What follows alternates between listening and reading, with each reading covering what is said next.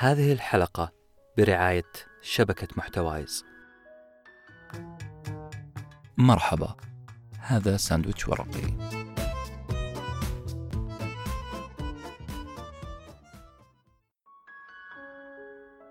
سلسلة فن العطاء الحلقة الأولى مقدمة. قام بكتابة هذه الحلقة وإلقائها أنس بن حسين وقام بتنفيذ المونتاج الصوتي. فريق نوتة ورقية مساء الخير أعظم سؤال ممكن يسأله شخص على كوكب الأرض هو ماذا يمكن أن أقدم خيرا لهذا الكوكب؟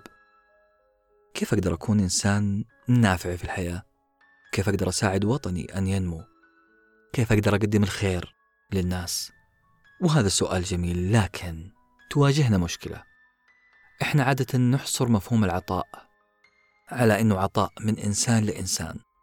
وغالبا العطاء هذا على شكل مال.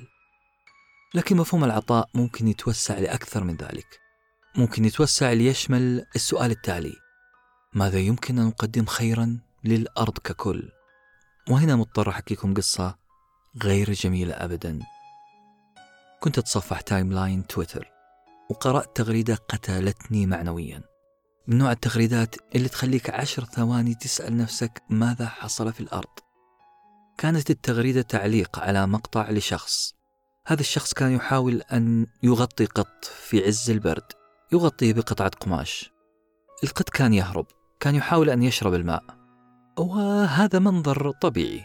شخص يحاول أن يغطي قط والقط يهرب عطشان يبغى يشرب موية. ما في أي مشاكل إلا أنه التعليق اللي على هذا المقطع كان هو المشكلة. التعليق يقول القط ذبحه العطش. وهذا وهنا المقصود الشخص اللي يحاول يغطي القط. وهذا الشخص إلا يبغى يدخل عالم اللطافة. مرة ثانية القط ذبحه العطش. وهذا الشخص مصر أنه يدخل عالم اللطافة. تغريدة قاسية. هل ممكن أني أسميها تنمر؟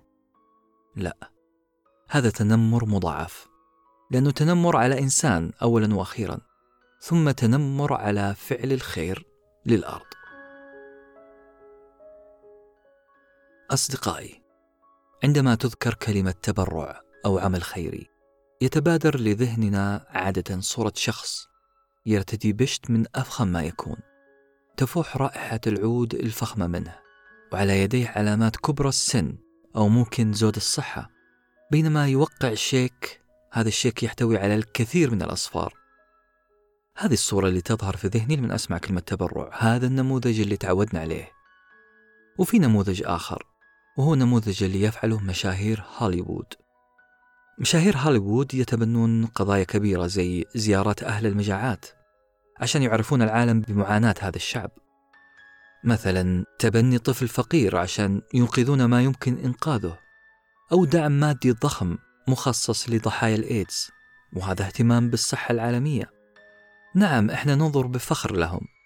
إحنا نتداول أخبارهم وصورهم في الصحف ووسائل التواصل أنا وإنت أمامنا نموذج معجز متعب عند المقارنة. نعم هذه أعمال خير. لكن الأرض لا تريد مني ومنك أن نكون جورج كلوني في تحذيره لنا من معاناة الحروب. الدنيا ما تبغاكي أن تكونين أنجلينا جولي عشان تحلي مشاكل اللاجئين. مو لازم تكونين شاكيرا عشان تدعمي التعليم. أنا موظف أنا رب أسرة عادي من صح التعبير. أنا لدي حياة اجتماعية بسيطة ومحددة وأعتقد أنتم نفس الشيء. هل ظروفي تسمح لي أني أعمل زي ما عمل جورج كلوني أو شاكيرا؟ أبدا.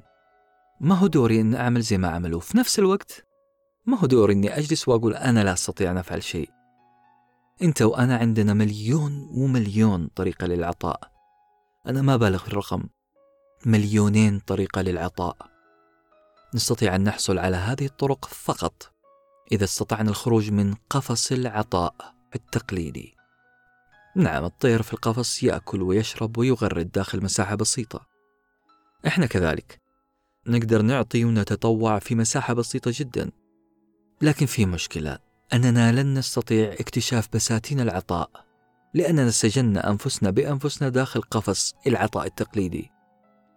وعشان نعرف العطاء التقليدي نقول هو حصر أعمال الخير في مبالغ فلكية الأرقام أو حصرها في ثلاثة أو أربعة أنشطة تطوعية معروفة. قفص العطاء التقليدي هو التوقف عن اختراع سبل العطاء. وهذا اللي أغضبني جدا من التغريدة المتنمرة. الشاب اللي في المقطع حاول أن يخترع عطاء جديد. هذا العطاء تم وصفه بأنه الدخول لعالم اللطافة. ونضيف تنمر جديد لهذه التغريدة بأنها تتنمر على سبل العطاء الغير تقليدية. إن كان البحر عبارة عن قطرات متتابعة غير متوقفة، وإن كان بناء العضلات هو تمارين يومية صغيرة متراكمة، وإن كانت كثبان الرمل عبارة عن ذرات صغيرة متراكمة، فإن جبل العطاء عبارة عن خطوات بسيطة مدروسة منفذة كل يوم. هذه الخطوات يقوم بها أفراد واعون، أفراد زيي وزيك، لكنهم كسروا قفص العطاء التقليدي. اخترعوا عطاءهم المتفرد وانطلقوا ينفذوا أوامر الخالق في إعمار الأرض. هذول الناس قرروا أن يكونوا فكانوا بل أصبحوا قوة عظمى تعمل الفرق على الأرض. كتاب كيف تصبح إنسانيا يوميا 336 طريقة لتصنع الفرق هو كتاب يجيب على سؤال مهم. نسأله جميعا لأنفسنا. كيف أقدر أعمل الخير؟ كيف أقدر أن أصنع الفارق في حياتي وحياة الآخرين؟ كيف أقدر أني أجعل الأرض مكان أفضل للحياة؟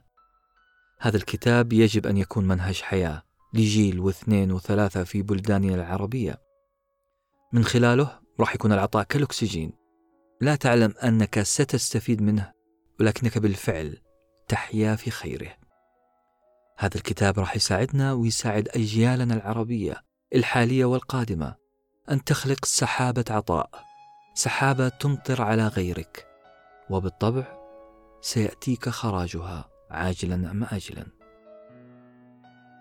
الكتاب باختصار يوسع المدارك في مفهومنا للعطاء بطرق غير تقليدية. ستفاجأ بطرق غريبة جدا. ما كانت على بالك بل راح يساعدك تخترع سبل عطاء خاصة فيك. عارفين هذا يعني إيش؟ إحنا راح نعيش في جنة حرفيا. الكتاب ضرب أمثلة وقال أن تتبرع مثلا بملابسك القديمة وهذه طريقة معروفة. أن تتبرع بخلية جذعية وهذه جديدة. وعلى فكرة التبرع بالخلايا الجذعية ما هو شيء مخيف كما يبدو للسامع من الوهلة الأولى.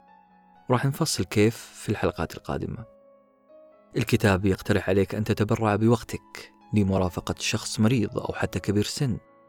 كلها أفكار زي الأكسجين. هي فقط تحتاج رئتين جيدتين للاستفادة منها. الأحلى في الكتاب إنه عطائك راح يكون في مجال أنت شغوف فيه. نعم راح يساعدك الكتاب على العطاء والسخاء والإنسانية في مجال أنت تموت فيه. ملاحظين كيف؟ إننا ضربنا ألف عصفور بحجر واحد شغف عطاء رضا داخلي منفعة جنة على الأرض. مكان أفضل للعيش. وفي النهاية نقول أن تكون إنسانا كل يوم هو أن تجعل محيطك الأرضي قطعة من الجنة. أن تجعل الحياة حياة تتنفس فيها السعادة ويغبطنا الغير عليها. والأحلى إنها خطوات بسيطة ومدروسة. وإلى أن تستمعون للحلقة التالية الأسبوع القادم نقول لكم في أمان الله.